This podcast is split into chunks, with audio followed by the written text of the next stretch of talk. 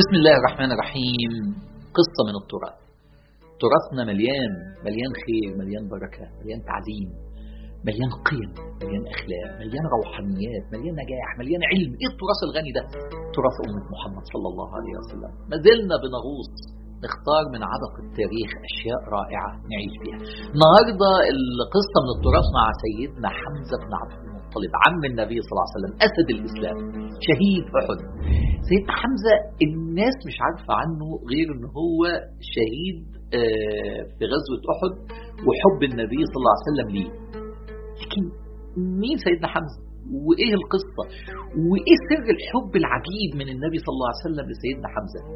القصة إن سيدنا حمزة واحد من أعمام النبي النبي مين أعمامه أبو طالب أبو لهب العباس حمزة. دول الأربعة رجال. طب والسيدات السيدة عاتكة والسيدة صفية. دول أشهر يعني المعروفين من أعمام النبي صلى الله عليه وسلم. في في بقى غير كده الحارث لكن دول دول المعروفين. طيب مين مين أبوهم؟ جد النبي صلى الله عليه وسلم عبد المطلب. سيدنا حمزة أشبه واحد بعبد المطلب في كل أعمام النبي. دي نقطة. وهقول دلوقتي إيه الشبه بينه وبين عبد المطلب. الحاجة الثانية سيدنا حمزة قريب من النبي صلى الله عليه وسلم في سنه. يعني سيدنا حمزة سن النبي صلى الله عليه وسلم. وسيدنا حمزة الوحيد من أعمام النبي اللي في هذا السن. وبالتالي فمين آخر أولاد عبد المطلب؟ عبد المطلب جد النبي. آخر واحد خلفه مين؟ سيدنا حمزة والسيدة صفية وبالتالي هم كانوا في عمر النبي صلى الله عليه وسلم فهم قريبين منه وصحاب جدا جدا جدا. دي نقطة. الحاجة الثانية سيدنا حمزة يختلف عن بقية الأعمام إنه شبه عبد المطلب. لأن الحقيقة عبد المطلب كان شخصية أسطورية.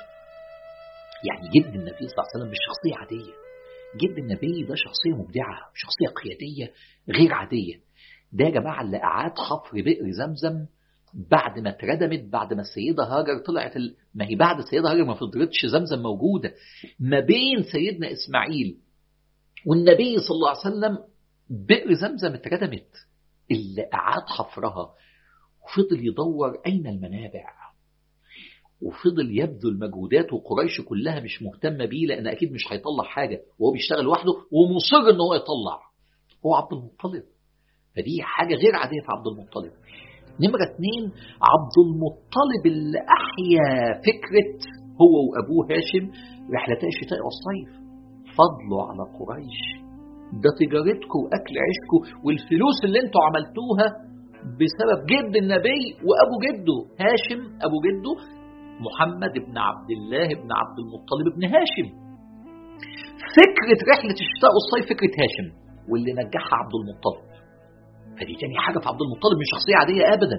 الحاجة الثالثة في عبد المطلب ده اللي وحد قبائل قريش الصعبة تحت قيادته مع إن هو مش أغناهم لكن ما حدش يجي عند عبد المطلب ويحاول يرفع رأسه فوقيه. ليه؟ شخصية قيادية غير عادية. شخصية عبد المطلب دي النبي كان بيحبها قوي وما تنسوش النبي عاش معاه في بيته سنتين. مش النبي صلى الله عليه وسلم أمه ماتت وهو عنده ست سنين. في بيت عبد المطلب من ست سنين لثمان سنين السنتين دول كان ملاصق لجده وكان في سن يسمح له مع نضج النبي صلى الله عليه وسلم من وهو طفل إنه يشاهد عبد المطلب. فالنبي بيحب عبد المطلب وعارف تاريخ جده وعارف إن جده عمل مع قريش ثلاث حاجات حفر زمزم فشربوا مية بسبب جده. وقوى رحلة الشتاء والصيف فأكلوا عيش وعملوا فلوس بسبب جده ووحد القبائل تحت قيادته فهو اللي جمع قريش. إيه جد النبي العظيم ده؟ ولذلك يا جماعة النبي في غزوة حنين لما اجتمعت قريش عايزين يموتوا النبي صلى الله عليه وسلم وقف في وسط المعركة يقول إيه؟ الكلام اللي قاله إحنا ساعات بنسمع الكلام مش فاهمين. يقول أنا النبي لا كذب أنا ابن عبد المطلب. اشمعنى ذكر عبد المطلب في الوقت ده؟ عبد المطلب ده اللي جمعكم جايين تجتمعوا عليا دلوقتي؟ عبد المطلب اللي اكلكم عيش. جايين تعملوا فيا كده؟ أنتوا ناسيين أنا جدي مين؟ أنا النبي لا كذب. ومش بس نبي أنا ابن عبد المطلب. شوف ال... شوف اختيار النبي بيقول إيه. شفتوا عبد المطلب؟ شفتوا الشخصية؟ شخصية خطيرة. ما فيش حد من ولاد عبد المطلب شبهه إلا سيدنا حمزة. لا أبو طالب مش شبهه. صحيح أبو طالب عم النبي اللي وقف جنبه وحماه بس أبو طالب مش في شخصية عبد المطلب. ما تجيش قريش تحت إيده. هو بس سيد بني هاشم بحكم الأقدمية. لكن على بقية قريش لا. ولذلك النبي كان بيدي قوة لأبو طالب. وأبو طالب ما أسلمش لأنه كان مش عارف يسلم ولا ولا يدافع عن النبي. توازنات أبو طالب مش بقوة شخصية عبد المطلب. أدي واحد. اتنين أبو لهب أعوذ بالله. كلنا عارفين أبو لهب. ثلاثة العباس مش فاضي. راجل تاجر. بس راجل تاجر يختلف عن أبو لهب. أبو لهب تاجر بلا قيم. لكن لكن العباس تاجر ورحيم وعنده قيم بس مش فاضي لرسالة وكده. أسلم العباس متأخر. طبعا النبي وهو صغير شاف كل أعمامه. وبالتالي شاف أنواع الشخصيات وده كان مهم إن النبي يبقى عارف من صغره أنواع الشخصيات وشافهم جوه البيت. شاف أبو طالب اللي مش زي عبد المطلب بس حنين. وعشان كده عبد المطلب لما جه يموت أوصى بالنبي المين مين اللي يربيه أبو طالب لأنه عارف إنه حنين. بس مش بنفس قوة أبوه. وأبو لهب شخصية ثانية والعباس شخصية ثالثه والاثنين تجار بس فرق. وكأن النبي بيفرز الشخصيات ويشوف القيم. وربنا أعده بهذه فعلا يقول النبي أدبني ربي فأحسن تأديبي. ده جزء من تجهيز النبي صلى الله عليه وسلم. مين اللي شبه عبد المطلب؟ حمزة يعني إيه؟ لا شخصية فخمة جدا وشخصية دبلوماسية جدا يعرف يجمع الناس و و و وشخصية كله يقف قدامها. ولذلك سيدنا حمزة كان متفرغ للصيد مع فلوسه وراجل بيحب يطلع يصطاد. والنبي بقى رسول يعني هو مش منشغل بالقضية قوي ويبدو إن النبي رغم الصداقة والحب ما بدأش فيه سابه هو اللي يختار لأنه شخصية مستقلة قوي فسايبه يتفرج وده من حكمة النبي. شوف النبي وطريقة التعامل مع الشخصيات. طب هو ليه ما راحش كلم سيدنا حمزة على طول زي ما كلم أبو بكر؟ حمزة شخصية متفردة. ما ينقدش. لازم هو اللي يختار. اللهم صل وسلم وبارك على سيدنا محمد صلى الله عليه وسلم اللي عارف كل شخصية تيجي إزاي. هيجي له وقته. ووقته كان إيه؟ لما اشتد الإيذاء على النبي وأبو سفيان وأبو جهل شتم النبي. ففي بنت جارية مسلمة مخبية إسلامها قامت رايحة لحمزة قالت أذهب للصيد؟ راح تصطاد وابن أخيك يشتم؟ قال محمد من شتمه؟ قالت أبو جهل قال عليه كذا كذا كذا كذا. طلعت الشخصية الأسطورية. وقام واخد السهم بتاعه النصل بتاع السهم اللي بيضرب بيه وقام جاي لأبو جهل وقام ماسك ظهر ظهر القوس وقام ضربه على دماغه فتح له دماغه. قال أتشتمه وأنا على دينه؟ شفتوا الشخصية. طب أبو جهل عمل إيه؟ ولا كلمة الناس قايمة تتخانق؟ قال اسكتوا. فقد أخطأت في حق ابن أخيه يا سلام. طب ويعني أنت أنت كنت يعني جاي تقول الكلام ده دلوقتي؟ أصل ده حمزة.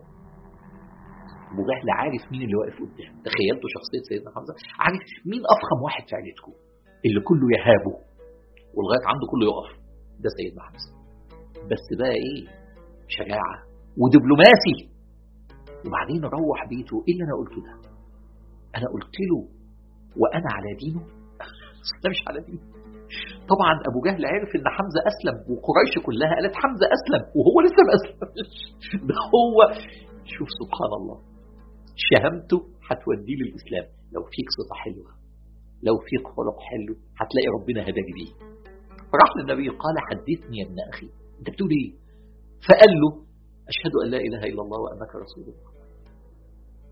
سيدنا حمزة دوره الأساسي إيه؟ إن هو استشهد في أحد. مش صح؟ ده آخر حاجة دي آخر لقطة. أيوه طب هو ليه النبي كان بيحبه كده وأسد الإسلام؟ سيدنا حمزة عمل دور هو سر من أسرار انتصار الإسلام. في المدينة. عمل إيه قبل أحد؟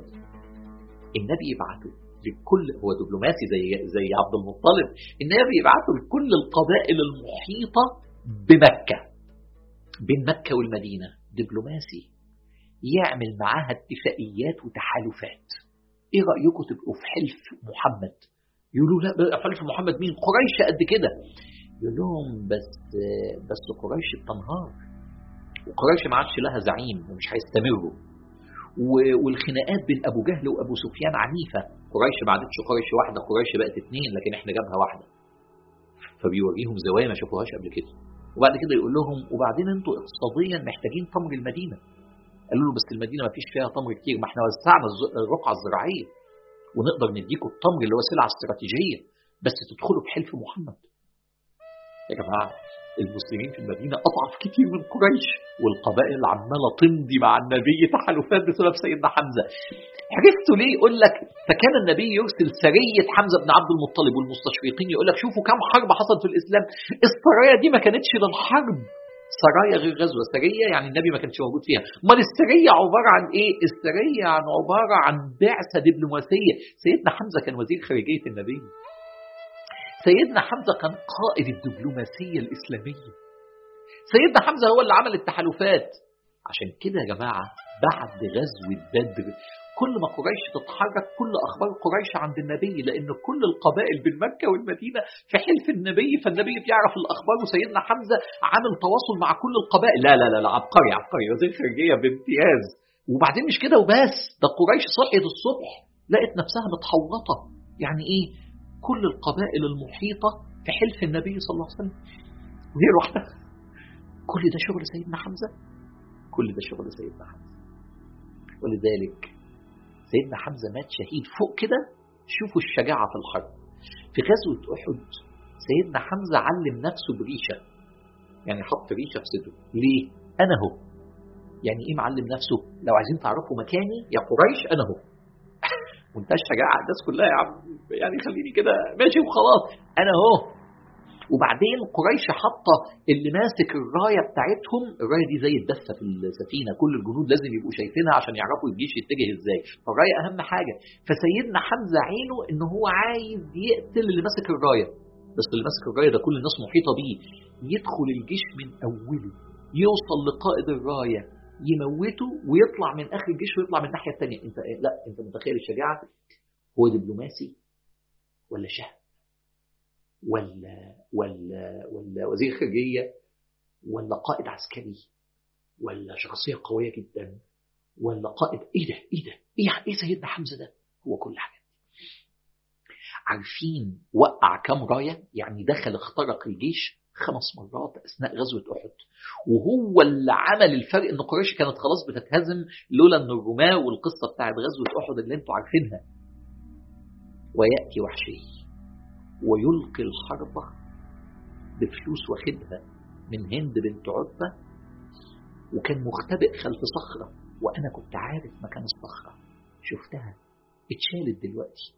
كانت موجودة الصخرة لغاية عشر سنين فاتت. الصخرة اللي وحشي كان واقف وراها وماسك الحربة عشان يضربها على سيدنا حمزة. هو ما كانش طالع يحارب.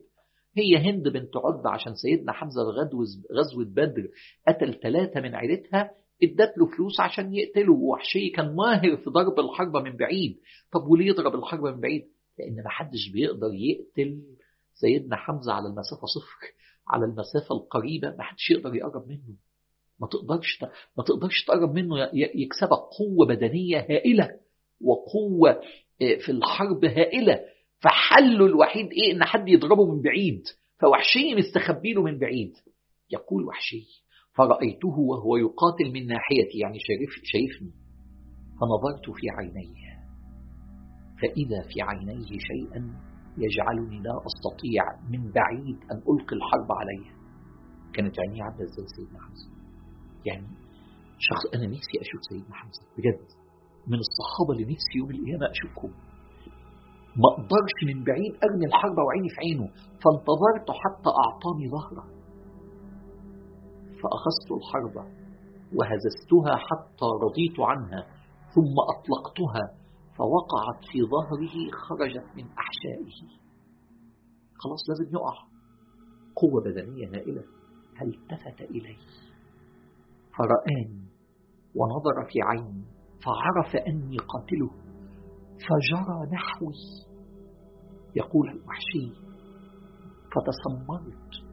من قوة عينيه لم أستطع أن أجري لكن غلبه جرحه فسقط يا يا سيدنا حمزة وجاءت هند بنت عتبة وشقت بطن سيدنا حمزة وأخذت الكبد ولكتها وجاء النبي ليرى عمه صديقه كانوا أصدقاء وحبيب يقولون فسمعنا للنبي من البكاء نحيبا. والنحيب هو أعلى درجات البكاء اللي هو البكاء بشهقة سمعنا للنبي نحيبا من البكاء لفراق حمزة بن عبد المطلب.